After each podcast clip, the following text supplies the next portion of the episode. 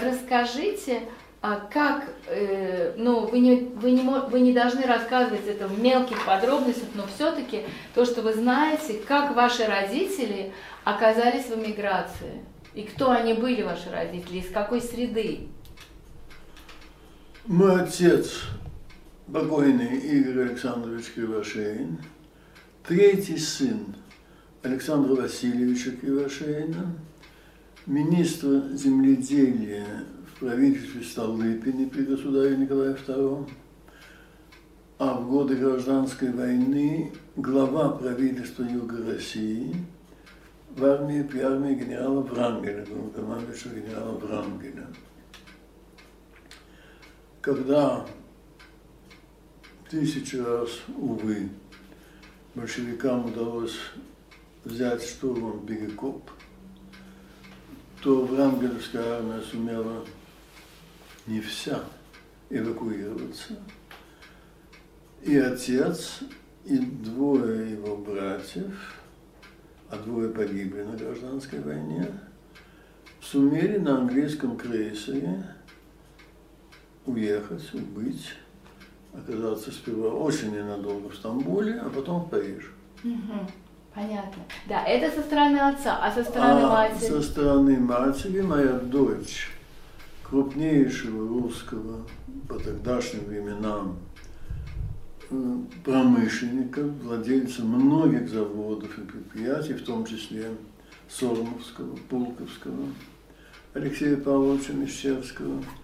Ему удалось эмигрировать первому, он оказался в Хельсинки, а Нина Алексеевна в 22 году, уже увидев, что такое большевизм, уже почувствовав устроенный Лениным голод, за деньги с, кажется, двумя-тремя другими людьми, облачившись в белый маск-халат, с ведомая проводником латышом.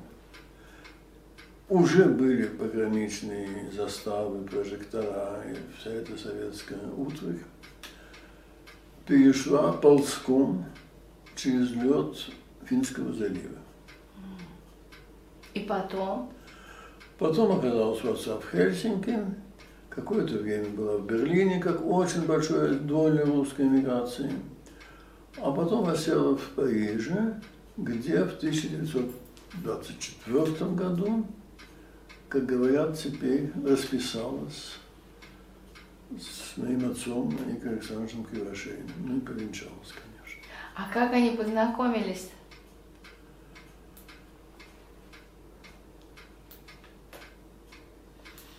Точных конкретных обстоятельств знакомства я не знаю. Э, мать какое-то время держала русский ресторан в первые годы эмиграции. Допускаю, что знакомство состоялось там, но не уверен.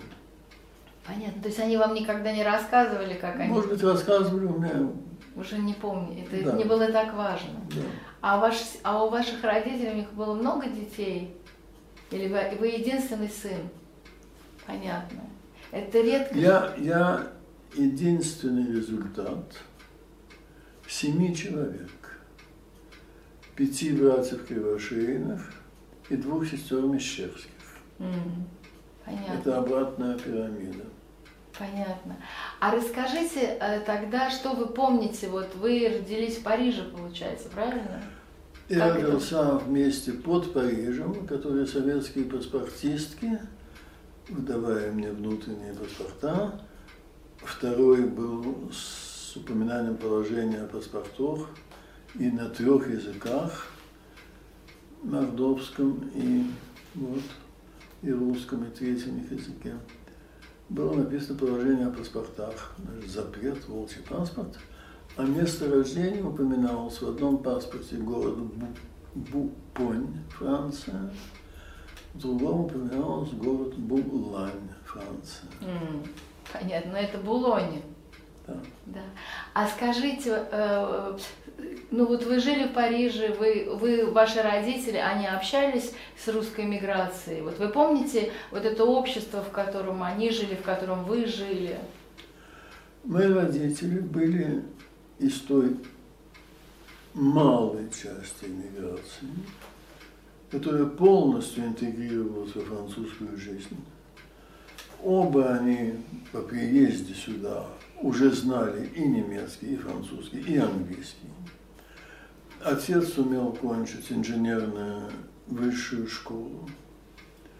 Мать себе легко нашла работу в стенографии, стенотипе тогда была. У них была масса друзей французов. И они никак не относились к той иммигрантской массе, проживавшей в 15 округе Ивотай, которая после 20 лет пребывания во Франции с трудом могла спросить, который час и сколько стоит. Угу. То есть они не общались вот с этими людьми, которые приехали сто лет назад на философском пароходе? Но вот эти русские, про которых мы сейчас очень много вспоминаем, помните, и также ваша близкая подруга Нина Бруни, да, ее, ее мама, которая, они приехали сто лет назад. А, ее да. э, отец. Да, ее отец. Дед, ее дед, дед приехал. Дед Нины Бруни. Да, дед и, и ее мама Вера Лещикова. Был в числе высланных Лениным в 20... 22 году. 22 году. Да, ровно сто лет назад. Да, но это, простите, это те люди, которые приняли большевизм, которые не эмигрировали, которые оставались там. Это с белым эмиграцией нельзя сравнивать. То есть... И, кстати, встретили довольно удивленно. Угу. И они говорилось полузасланные, полувысланные. То есть вы, вы их не относите к, к белой миграции? Нет. Вы считаете их высланными? Да. Я поняла.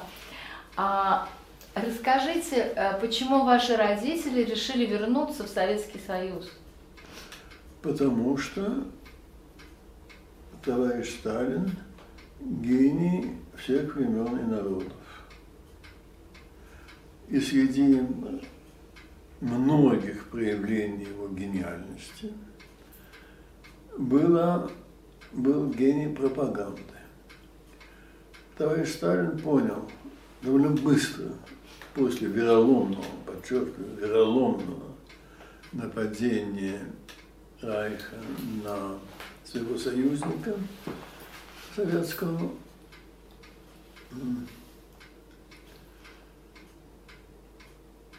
выступил вскоре, 3 июля, если не ошибаюсь, Сталин, обращаясь, дорогие братья и сестры. А потом стал поминать и перечислять и Суворова, и Кутузова, и Александра Невского, и Дмитрия Донского, и еще кого. Потом восстановил погоны. Потом отменил безобразный гимн под названием «Коминтерн», не менее безобразными михалковскими стихи, стихами «Союз нерушимый». Угу. Погоны так. И, и так сказать, довершение погон и, и гимна позвал пообедать вытащенного из лагеря Алексея Первого накормил его обедом в Кремле. У выхода уже стоял его собственный автомобиль. И он восстановил церковь, осознав, что бедный русский народ за родину за Сталина класть жизнь не с таким уж энтузиазмом собирается. А если сзади хоругви, а если сзади со святыми упокой, ну еще куда ни шло. Да, но я перескочила, я вас спросила, почему ваши родители решили вернуться, но есть это, ваши... Это, это, это одно из объяснений. Да. Это из этого, из-за смены гимна, из-за возврата погон, из-за воззвания к Александру Донскому, и, наконец, по уму потрясающий по времени указ 14 июня 1946 года об амнистии белой миграции в Бельгии, Франции и Сербии. Угу.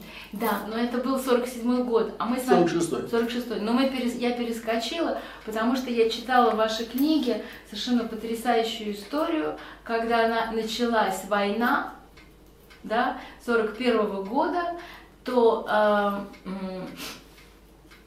когда началась война 41 года, э, ну, это называется Вторая мировая война, началась в 1939 Да, но когда началась для России Великая Отечественная война, то, что мы называем в Советском Союзе, и к вашему отцу в 41 году, по-моему, 22 или 23 июня к нему пришли и его арестовали. Вот расскажите. Это было воскресенье утром 22 июня 41 года, день вероломного нападения национал-социалистов на своих коммунистических союзников.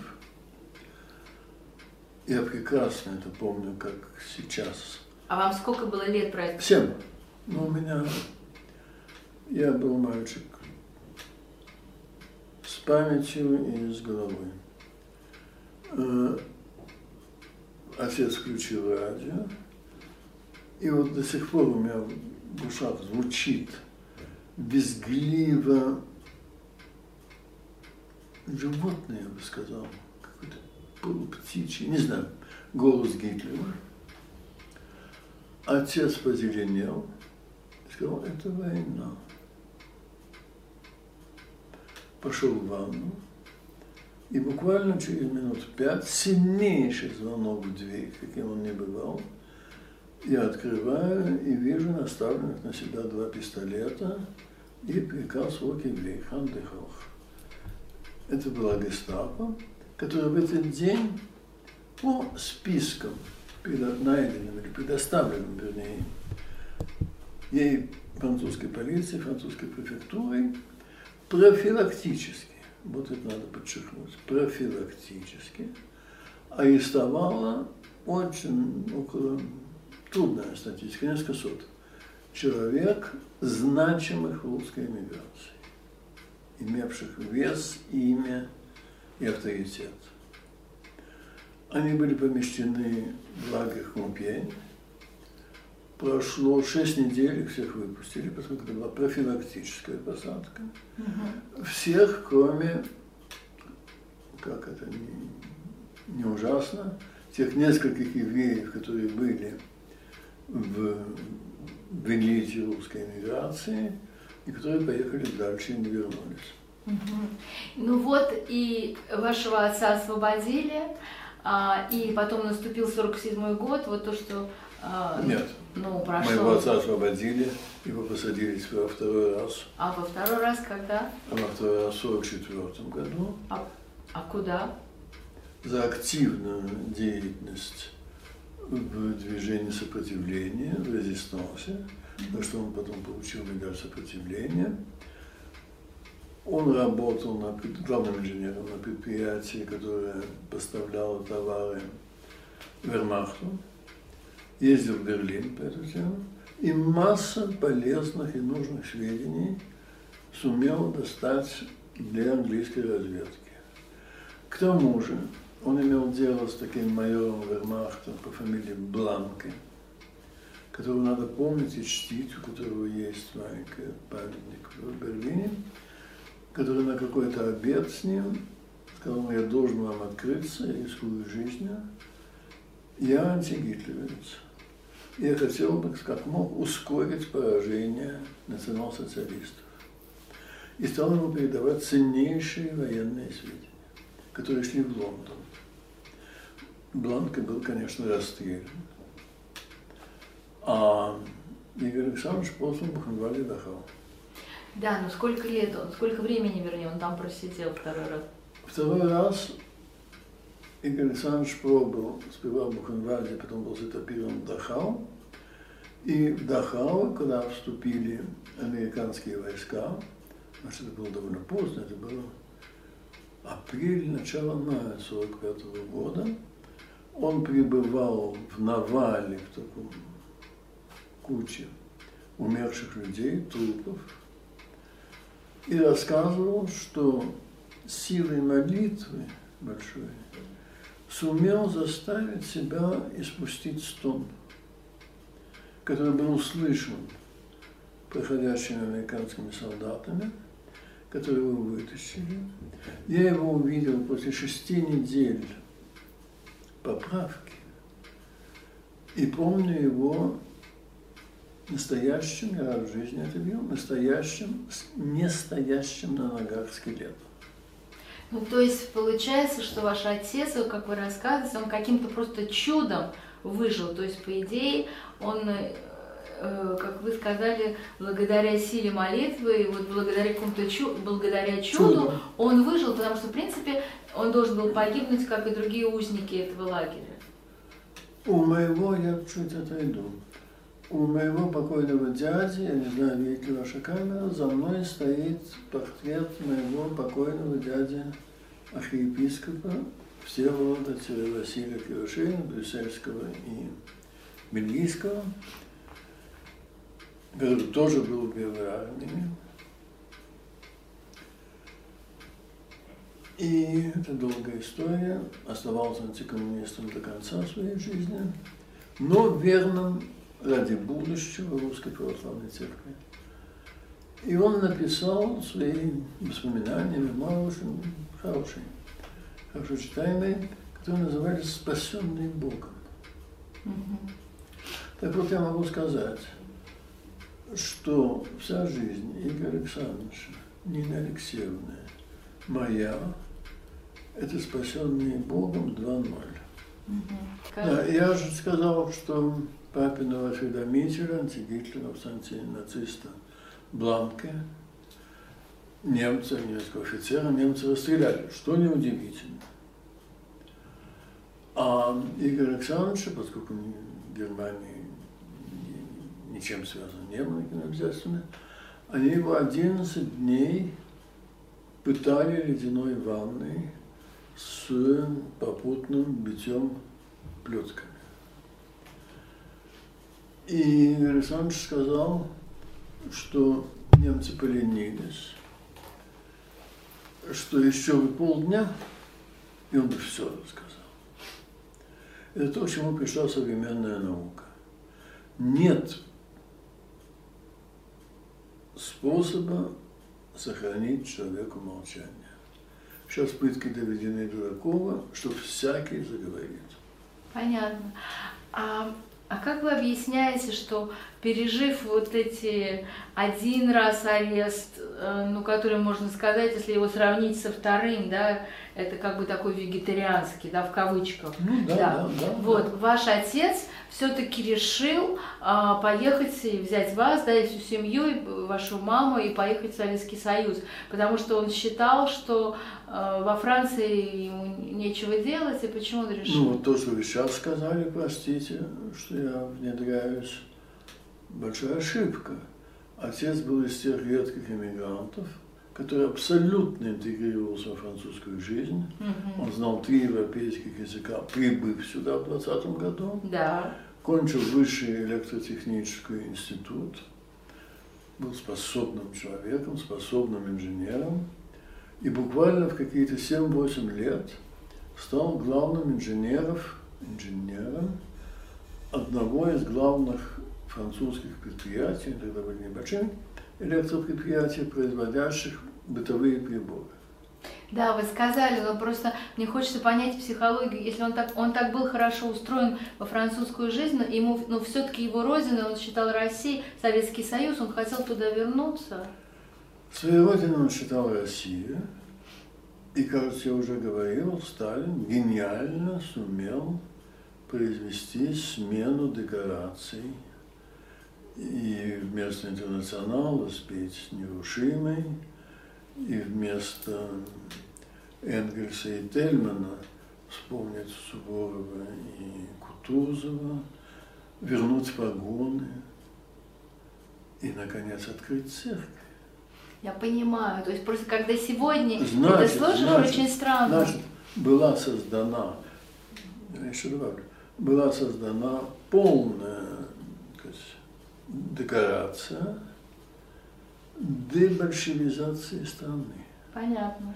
Когда здесь, на соборе Парижском, служились панихиды о погибших в войну русских, то приезжал советский военный атташе, стоял со свечкой и крестил лоб. Понятно. И сколько людей... Нет, не понятно. Нет, я понимаю. И сколько людей вместе, э, так, как ваш отец, ну не сколько количество, но было много таких людей, которые, как ваш отец, поверили Сталину? Очень трудная статистика. Она до сих пор не дооформилась. Было два целых поезда, больших поезда, уехавших с Восточного вокзала в Гродно, где сразу оказались в лагерях фильтрационных. Было несколько пароходов, это отдельная статья, с армянами. И, ну вот два поезда. Понятно. А что произошло дальше с вами и с вашим отцом? Уже в Советском Союзе, это как бы вот когда вы вернулись. Моего отца я не вернулся. Ну, когда вас родители вывезли, я не знаю, вам хочется, чтобы это было правильно сказано, когда да. ваши родители вас вывезли э, в Советский Союз. Э, нас на так называемое репатриационное управление, притом это происходило в то время, когда Германия была наполнена фильтрационными лагерями перемещенных лиц, многие из которых, это исторический факт, кончали самоубийствами, вешались, когда видели, что американцы хотят их отдать Совету. Единственная мечта, которая была только остаться. Понятно. И, а, а на этом фоне наивные иммигранты говорили отечество мое и перли. А вам сколько было тогда лет? 14. Угу. И вы помните, как вы оказались? Вы приехали в Москву в конце концов? Нет, я приехал в Одессу. В Одессу. Мы ехали пароходом. Э, Адольф Гитлер, переименованный в Россию. Трофейный пароход был, который прибыл в Одессу утром, рано, только солнце вставало, 1 мая 1948 года. Среди этой группы возвращавшихся было несколько русских генеральш, ну, иммигрантские дамы, которые высыпали на корму, увидев Одесский порт, вынули платки, стали лить слезы, приговаривая «Россия, Россия». Когда пароход пристал, там якорь, на борт зашло несколько офицеров, один из которых обратился к товарищу и сказал, а, а мы думали, все мужчины. Всю эту компанию погрузили, а первый в жизни ехал в кузове грузовика. И генеральши тоже. Тоже в первый раз. Угу. Поехали за город. И тогда первый раз в жизни, ну, к сожалению, не последний, я увидел забор с колючей проволочкой, проволокой, с вышками и с часовыми. И грузовик туда заехал. Угу. И, а что, а, а ваш отец? А отец, а Игорь Александрович в это время уже был в безобразном Ульяновске. Понятно. И расскажите дальше, а, как, когда вы оказались, э, вы, вы, же, вы же сидели в, э, в Мордовии, да? До этого сидел мой отец, простите. Да, но вы расскажите, как посадили вашего отца. И почему, и какая была причина, почему это так произошло. Потому что ну, для меня, человека, который, э, ну просто не только, не только для меня, а для людей, которые не знают эту историю, невозможно понять, что Сталин, он обманул этих людей, да, как вы говорите, наивных иммигрантов, которые приехали. И, ну какая была причина, почему их посадили? Вот, простите, простите меня, но один ваш дважды повторен, повторенный вопрос, в чем причина, крайне нереален и неуместен. Так же, как в самих лагерях. Было не принято, и все хохотали, когда спрашивали, за что. Да, это понятно. Вот какая причина, то же самое. Нет, а причина, нет, а причина была, э, ведь он сажал всех вернувшихся военнопленных своих. Он жесточайшим образом обходился с той частью советского населения, которая побывала под оккупацией, а когда под румынской, тем более, которая была весьма человечной, и которые увидели другую жизнь. Он не хотел, чтобы вирус либерализма, вирус свободы, как бы он ни облачался, не, оказал, не действовал, не оказывался на его территории. Да, ну тогда зачем он этих людей их э, возвращал? Он их хотел... Очень простой ответ, зачем? Была, была обильная еще тогда русская миграция. Если не ошибаюсь, в Париже было, я думаю, не намного ошибаюсь, было около 30 русских переходов. Это много. Было, ну хорошо, было несколько старших домов. Угу. Было две газеты. Это была большая диаспора русская. Не худшего человеческого качества, интеллектуально способная. И Сталину ужасно не хотелось, чтобы она оставалась бы на пути антикоммунистическом. Привести ее, заманить и привести ее к себе было заранее обезвредить. Ну и то есть это была такая жестокая такая месть, и людей как бы обмануть, и посадить, из, из, их в западню. Они, про, по сути, ехали на заклание эти люди, получается Совершенно так. верно. Расскажите тогда, как, как вот посадили отца, как потом вы оказались. Вы же, когда приехали, вам было 14 лет. А значит, как дальше развивались события вашей семьи, жизнь вашей семьи? Отвратительно. Ну как, ну что, где вы оказались? Вы, были, вы приехали в Мы Одессу? были- мы, значит, приехали в Одессу, там, как я сказал, были вышка и проволока. Потом был вагон 40 человек, 8 лошадей, без уборной, без еды, э, который вез нас из Одессы до безобразного Ульяновска, ни много ни мало 14 дней, из которых 12 некормленных. То есть вы, были, вы голодали 12 дней? То есть удавалось какие-то люди, которые видели, это был не, теплушка была не заперта. Мгм. И я этого никогда не забуду. Подходили какие-то крестьяне, видели, что приличный народ истощалый, и совали Хлеб, буханки хлеба. бух- буханки хлеба. Вот добрый русский народ. М. Ну и, ну и постепенно вы все-таки куда приехали? В В Ульяновск. Вы жили в Ульяновске. Я жил безобразно. До какого возраста? Я жил в безобразном Ульяновске. Я этот город без этого прилагательного, прилагательного обозначить не могу. Я там жил с 48 по 52 год. Мгм. Если вам интересно, у меня есть текст, который называется «Побег из Ульяновска». Мгм. Это то, как я в 52 году, а мне пришлось после ареста отца, это ум моей матери меня спас, она меня устроила рабочим на завод. Просто, чтобы мы могли питаться, и чтобы я не пошел в хулиганство. Мгм. Вот. Значит, после этой школы рабочей молодежи я сумел, рассказ «Побег из Ульяновска», поступить в Институт иностранных языков в Москве. А, понятно. А как можно было, будучи в Ульяновске, поступать, поступить в Ильяс в Москве? Нужно было туда поехать и сдать Ну, я экзамен? поехал.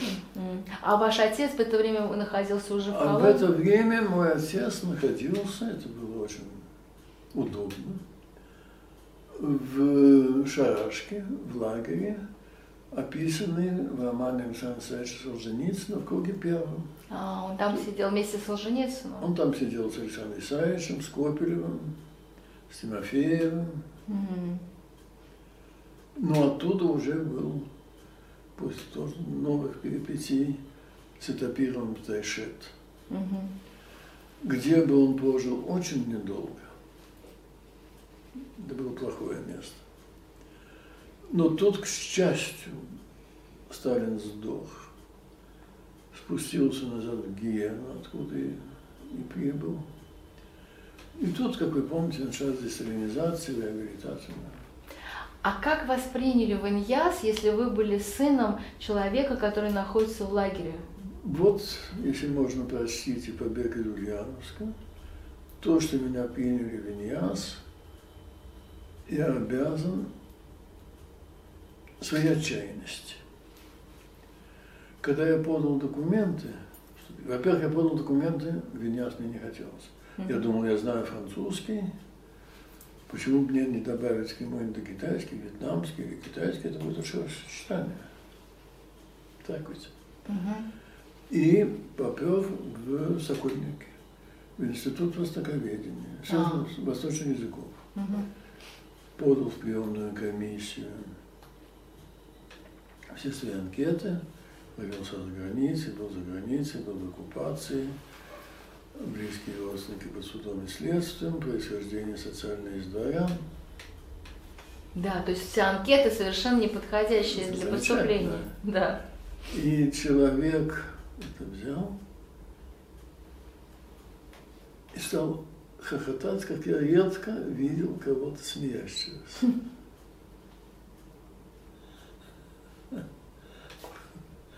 Я могу вас допустить до экзаменов, и все. Вы сюда никогда не поступите. Потом я поехал, уже умный я, в Институт международных отношений. Угу. Да. Это там то же самое было. Там они посмотрели, посмотрели, уходите. Ну, а в Иньязе?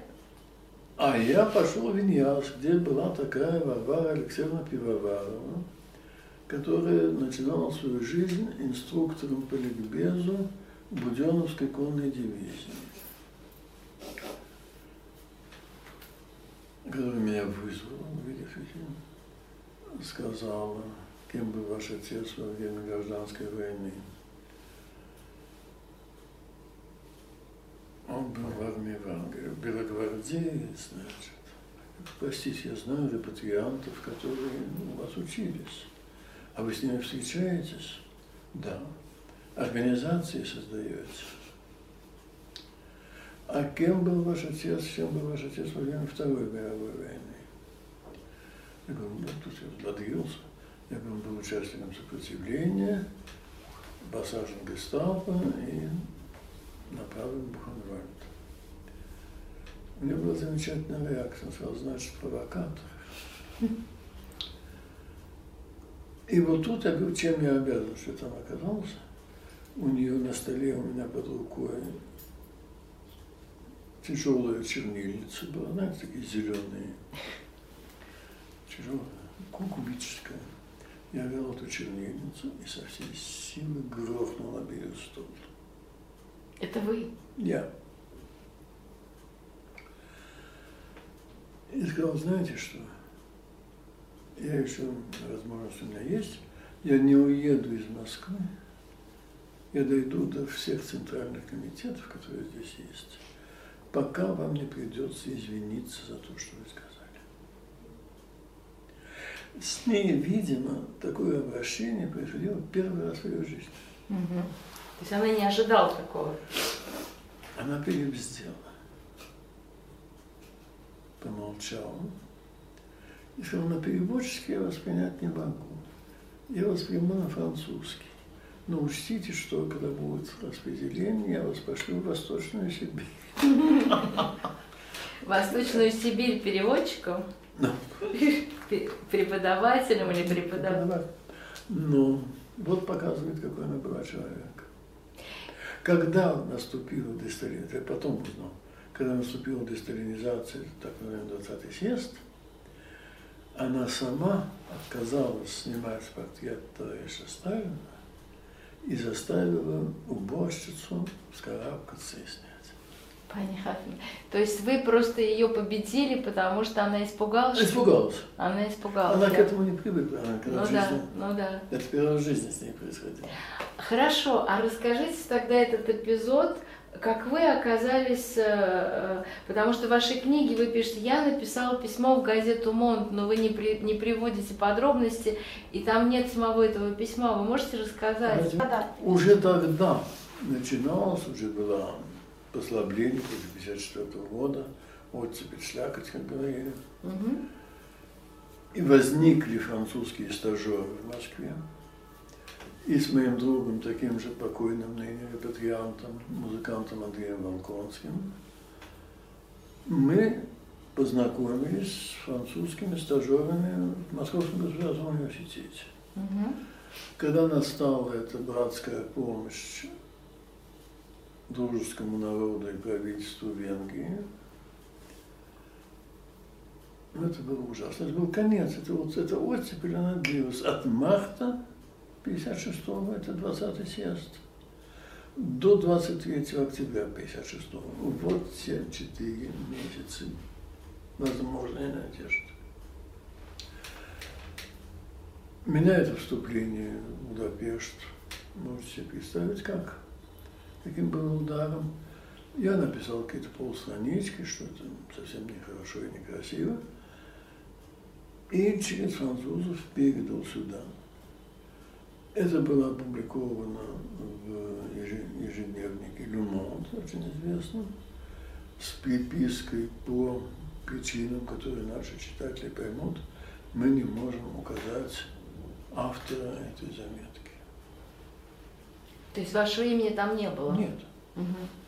Но когда меня привезли на Лубянку, у оперативника на столе этот номер газеты лежал.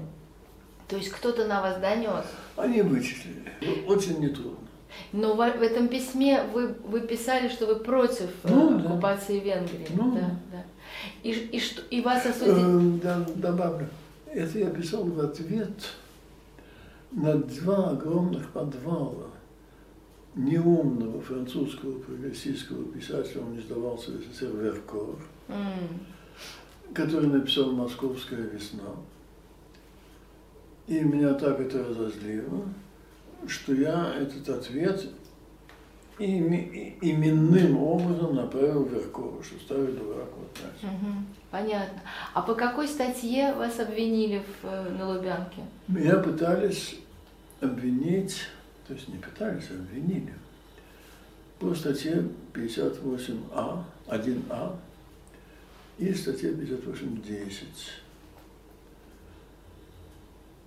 58.1А, это вам известно, это измена Родине. Мгм. И, думая сделать мне худше, они мне сделали лучше.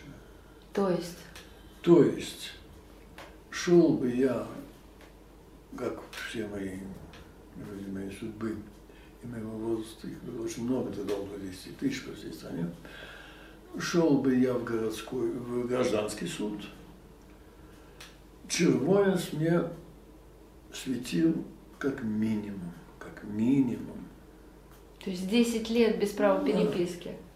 право переписки, 10 лет без права переписки. Да.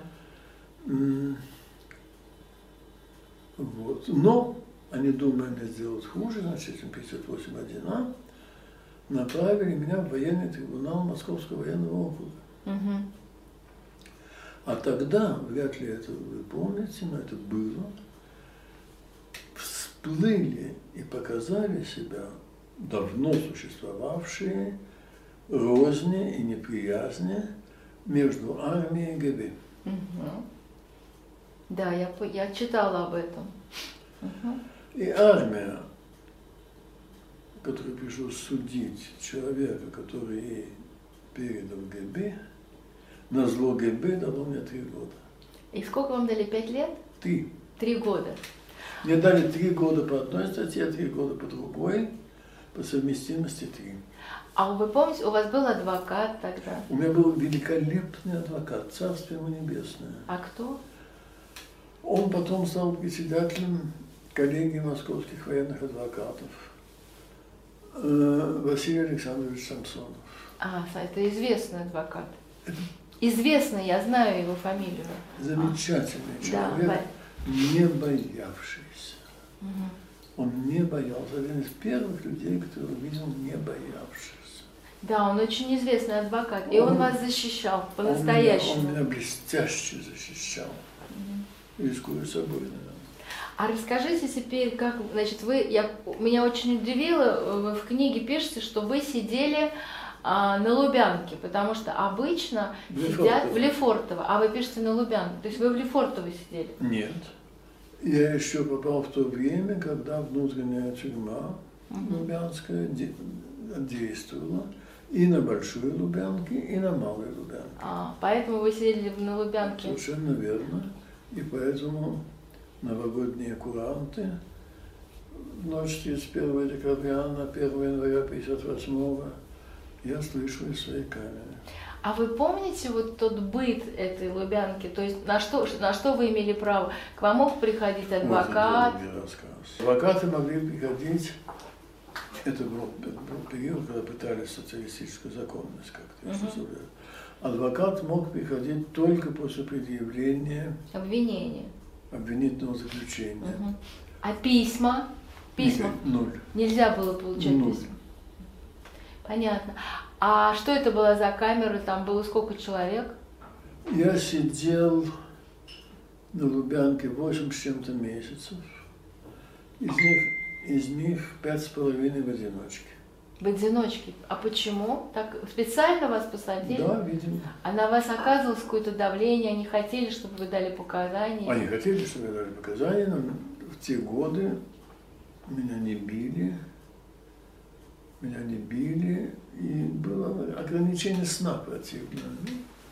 То есть это был какой год? Это было с 25 августа 57 по 20 марта 58 угу. А и потом вас привезли в Мордовию. Вы сидели где, в каком лагере в Мордовии? Я сидел в двух лагерях. 385 11 поселок Явас. Угу. И 385 71. Вот. Это в Потьме. В Потьме, нет? Да. А, то есть вы и в Явасе, и в Потьме сидели. Да. В, в Потьме сейчас есть лагерь ИК-18, а, это там сидит Юрий Дмитриев. Да. Да, там же, где вы сидели. Да, э, сколько я, лет я, назад, э, трудно да, засчитать, да, 50. Да, ему Бог, я о нем читал, знаю. И... Да, и вот как раз я с ним переписывалась, и он мне написал письмо, э, где он говорит о том, что он сейчас хочет писать книгу о тех, кто сидел в мордовских лагерях, значит, он собирает воспоминания. Если То есть я думаю, что вы тоже... Если да? вы будете ему отвечать, я очень прошу вас сказать, что вы видались в Париже с бывшим зэком Дубровлага, который о, о судьбе знает, следит и молится за Да, вас. я напишу ему. И вы в этом, и вы в этом лагере, в этих двух лагерях просидели три года, правильно? Да. И когда вы вышли, а, да, еще хотел спросить про лагерь. И это был лагерь, где сидели политические тогда? Только. Только политические? Только. И вы помните, можете рассказать какую-нибудь историю про какого-нибудь одного человека, который на вас произвел впечатление, может быть, вы с ним продолжали потом общаться или нет? Я продолжал общаться, меня осталось немало самых близких мне в жизни лагерных друзей. Могу рассказать о соседнем со мной на нарах, по нарам армянине, их было двое, Одного звали Ваган, второй армянин, почему-то его звали Петя. И они там не разлучались, они были репатрианты из Франции. Угу. А у этого Пети была особенность вести дневник. Угу. И они вместе оказались, это было очень трудно уклониться, на демонстрации трудящихся 7 ноября 1956 года. Mm, понятно. И Ваган сказал, они празднуют, я забыл, 34 35 вообще, но 36 им уже никогда не праздновать. Петя вернулся к себе, взял свой дневник, тетрадку, мы были с Ваганом на демонстрации, он мне сказал, они празднуют такое-то, но другое больше никогда не празднуют. Mm. Потом Петя пошел на работу, выпил 100 грамм и пропил коммунизм. Долго ждать не пришлось, за ним заехали и заодно забрали его дневник, где прочли. Ваган мне сказал. Поехали за Ваганом. Они оба оказались со мной в одном бараке. Ага. Утром в воскресенье, воскресенье был выходной, суббота рабочий, Просыпаюсь, вижу Петя сидит на своих нарах и что-то строчит. И напротив меня просыпается ваган, видит, как Петя строчит. Подходит ему, Петя, что ты пишешь? Он говорит, дневник. Понятно.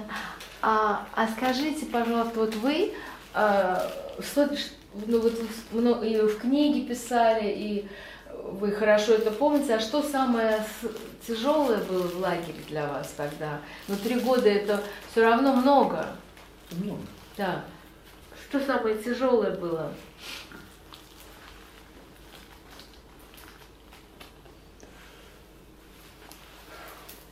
Хоть и была Венгрия до этого, но был, были периоды, моменты, не все время, когда казалось, что тысячелетний райх. Ну а с точки зрения быта, что было тяжело? А что было легко? М? А, а что, что было легко? легко? Понятно. Но когда вы вернулись, вы вернулись в Москву? Легко, легко было вечером, когда уже ужин съеден. Люди этого не делали там. А вот Ксения знает, я очень люблю ходить с детства. И я от вышки до вышки больше часа пешком ходил. А вам разрешали так ходить? А, внутри зоны, да. А вы работали там? А, да. А что вы делали? Я делал там сперва очень тяжелую лесопилку, угу. потом еще более тяжелую разгрузку товарных вагонов. Понятно. А когда вы освободились, кто вас встретил? За вами кто-то приехал в лагерь, нет? Нет. А как вы добрались до Москвы? А дают билет. Дали билет? Всем, всем выходящим из лагеря дают билет до того места, куда они должны ехать. Но вы, пере... когда... Но мне, но мне, ну, когда я попросил, чтобы меня вызвали в Москву, подождите, очень быстро вернусь, как невозможно. У меня был запасной вариант, тот же Малый Ярославец, Григорий Бердяев, многие другие. Я сказал, Малый Ярославец, пожалуйста. Но вы поехали в Москву. Я был в Москву, я прописался в Малой Ярославце. Ну да. Я должен был там бывать и показываться. Угу. А вы, э, когда... И, простите. А? И когда я бывал в Москве, я ночевал у родителей. Это был медицинский кооператив почему-то. Стенгазета кооператива называлась «За здоровый быт». Mm-hmm. И в передовице одного из выпусков было написано в нашем кооперативе под видом родственников, единственный под видом родственников проживают непрописанные лица. А почему вы решили вернуться, ну не вернуться, почему вы решили поехать во Францию? Ну, пожалуйста, таких вопросов не надо Почему я решил вернуться во Францию? Когда с первых, ну, даже до папиного ареста я понял, где я находился. У меня была одна мечта – Париж. Это была задача, цель всей моей жизни.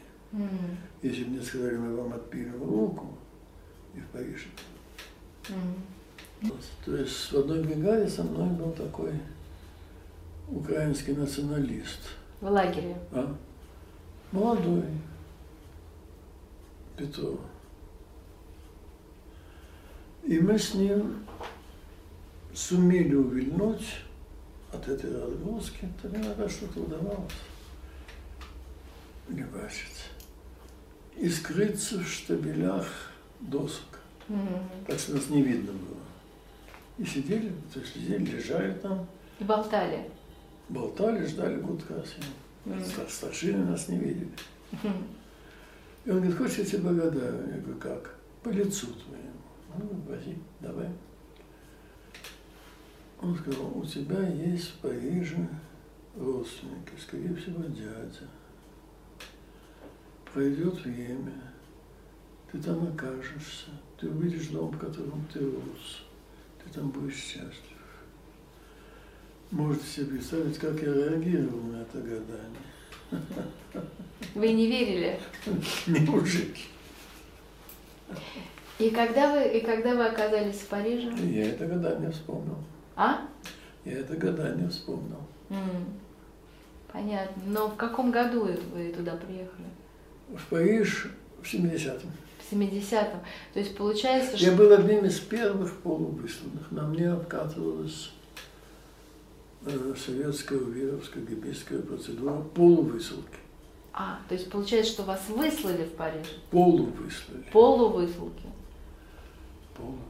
А как это объяснить? Меня, я каждый год подавал на приезд на два месяца в Париж. Мгм. У меня были родственники. И каждый год вам отказано. На что я не- никогда не спрашивал, почему. Ну, спасибо. И через год подавал снова. Ага, понятно. В Венный седьмой, восьмой раз подаю. Вам отказано. Ну, спасибо. Через два дня звонок. Приходите в УВИР. Мне отказано. Да, вам было отказано, пожалуйста, приходите в УВИР.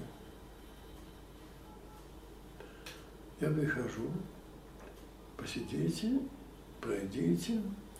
Сидит там женщина, очень малоприятная и такая, драконовского какого-то типа толстого дракона. Ее звали Капитолина Ефимовна Акулова. Мгм. И она мне говорит, вам отказывали и будут отказывать в заявках на просьбах на временную поездку во Францию. Но руководство вам предлагает выехать на постоянно и просит серьезно обдумать возможные последствия вашего последствия вашего возможного отказа. То есть? То есть вам предлагают на постоянное, а если вам откажут, то вы значит... Нет, если вы откажетесь. А если вы откажете, вашего отказа? Вашего Ну понятно, что вы не, хоте... не стали бы отказываться от постоянной А выездки. как вам сказать? М, Вашего отказа. М. То есть ясно, что назад все-таки.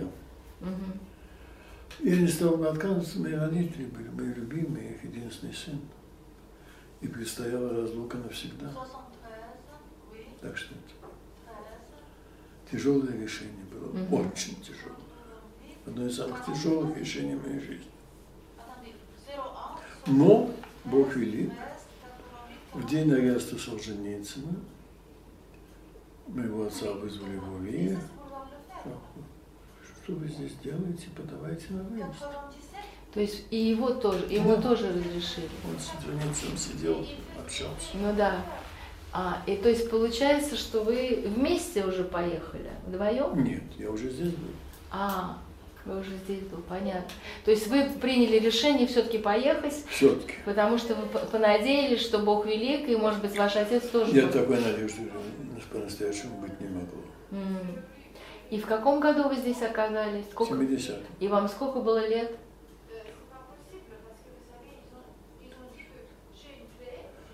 Тридцать четыре. Подождите.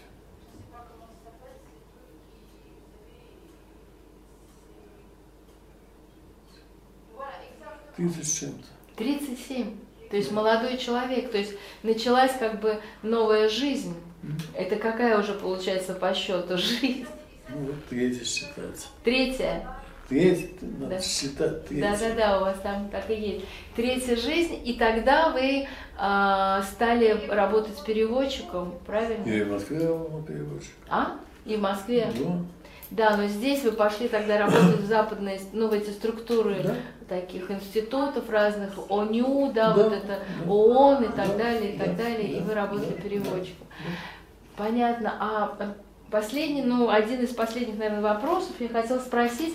Вы пишете, э, что вы, а, как, как вы себя называете, по- а, вы называете себя дважды француз Советского Союза. Ну так. Да. А можете объяснить, почему? Как вы, это, как вы себя вообще идентифицируете?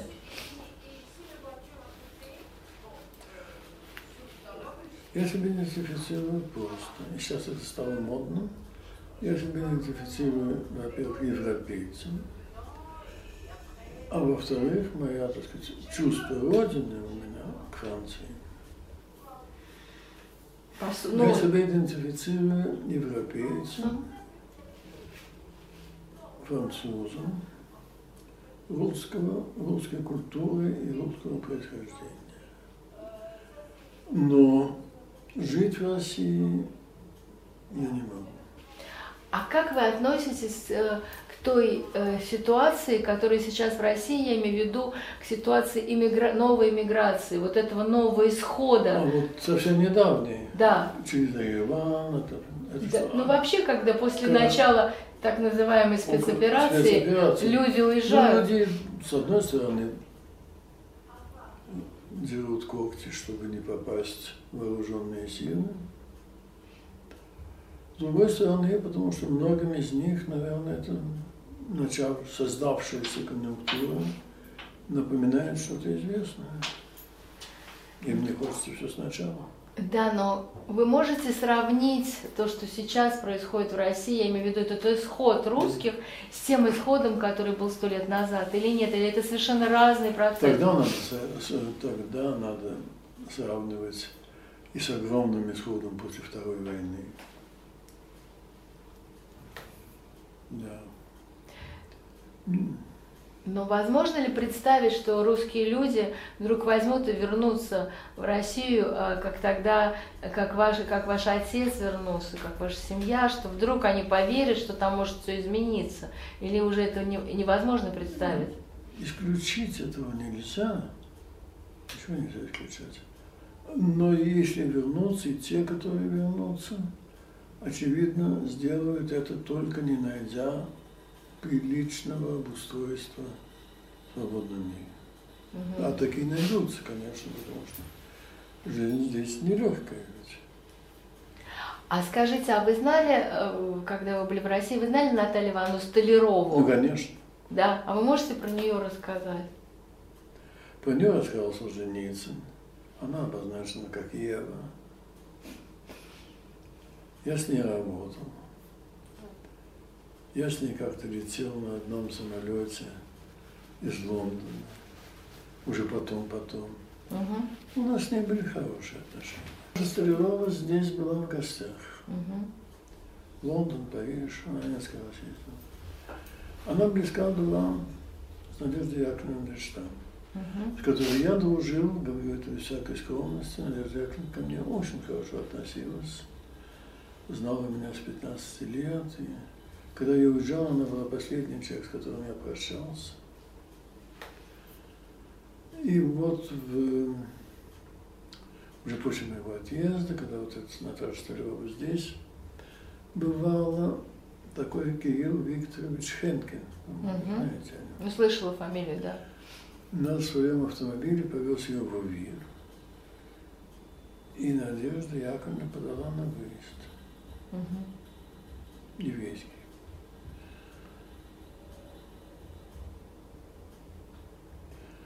Надежда Столярова вернулась, узнала об этом решении Надежды Яковлевны, посадила ее в свой автомобиль, повезла в Увир и заставила взять заявление назад. Понятно. Нет, непонятно. Ну, а скажите, пожалуйста, вот вы э, живете в Париже уже много лет, получается, да? Ну, если поделить э, боль- большую часть жизни все-таки, да? Конечно. А вы следите за тем, что происходит сейчас в России? Да. А что вас что что что вы думаете об этом? Э, Ну, с с высоты как бы своих знаний, своего опыта, своей своей своей, своей жизни, в общем-то, своей длинной жизни.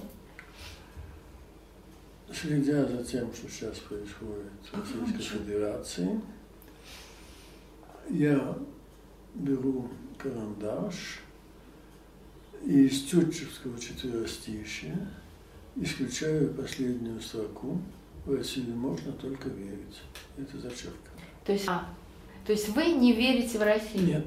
То есть, если перефразировать, вы не верите в том, что там может что-то измениться к лучшему. То есть к лучшему, может быть, что-то изменится, но надолго ли? Ненадолго. Нет. Понятно. Хорошо, не хотелось бы кончать, заканчивать я на вас- такой грустной Я ноте. Да. Нет, но не хотелось бы заканчивать на такой грустной ноте, но ваше это разочарование, такое глубокое, да, глобальное разочарование, оно связано... Я очень связан с Россией. А? Я люблю Россию. Да, но это связано, э, в частности, с Русской Православной Церковью. Ну, это второстепенно. Русская православная церковь была с Петра, есть, восстановлена товарищем Сталиным и остается государственной. государственной. М? Но я имею в виду, что это как... Это не мешает мне туда ходить и молиться. Нет, но вы ходите в, в русскую, вы ходите в русскую православную церковь, Да. да. Но я имею в виду в, в ту церковь, которая сейчас в России. Хотя, Если я был в Москве, сейчас обходил. Ну, потому что это вы ходите не в институт, а вы ходите в церковь. Да. Понятно. Мой покойный дядя э, был глубоким, убежденным антикоммунистом, антисоветчиком. Оставался психологически, так сказать, личностно, как офицер Белой армии. Но при Российской Православной Церкви в исключительном надежде, у него была это вот благодетель надежды, что это изменится. Но вы не разделяете его надежду. Сейчас уже... Надежду я разделяю. Бог великий, чудеса. Надо верить в. А скажите, ваш отец никогда не говорил вам о том, что он сожалел о своем решении вернуться тогда, поехать тогда в Россию, после, того, после всего того, что он пережил? Это вопрос для меня один из самых болезненных, которые вы могли бы задать. Ответ на него очень сложный. Я воздержусь.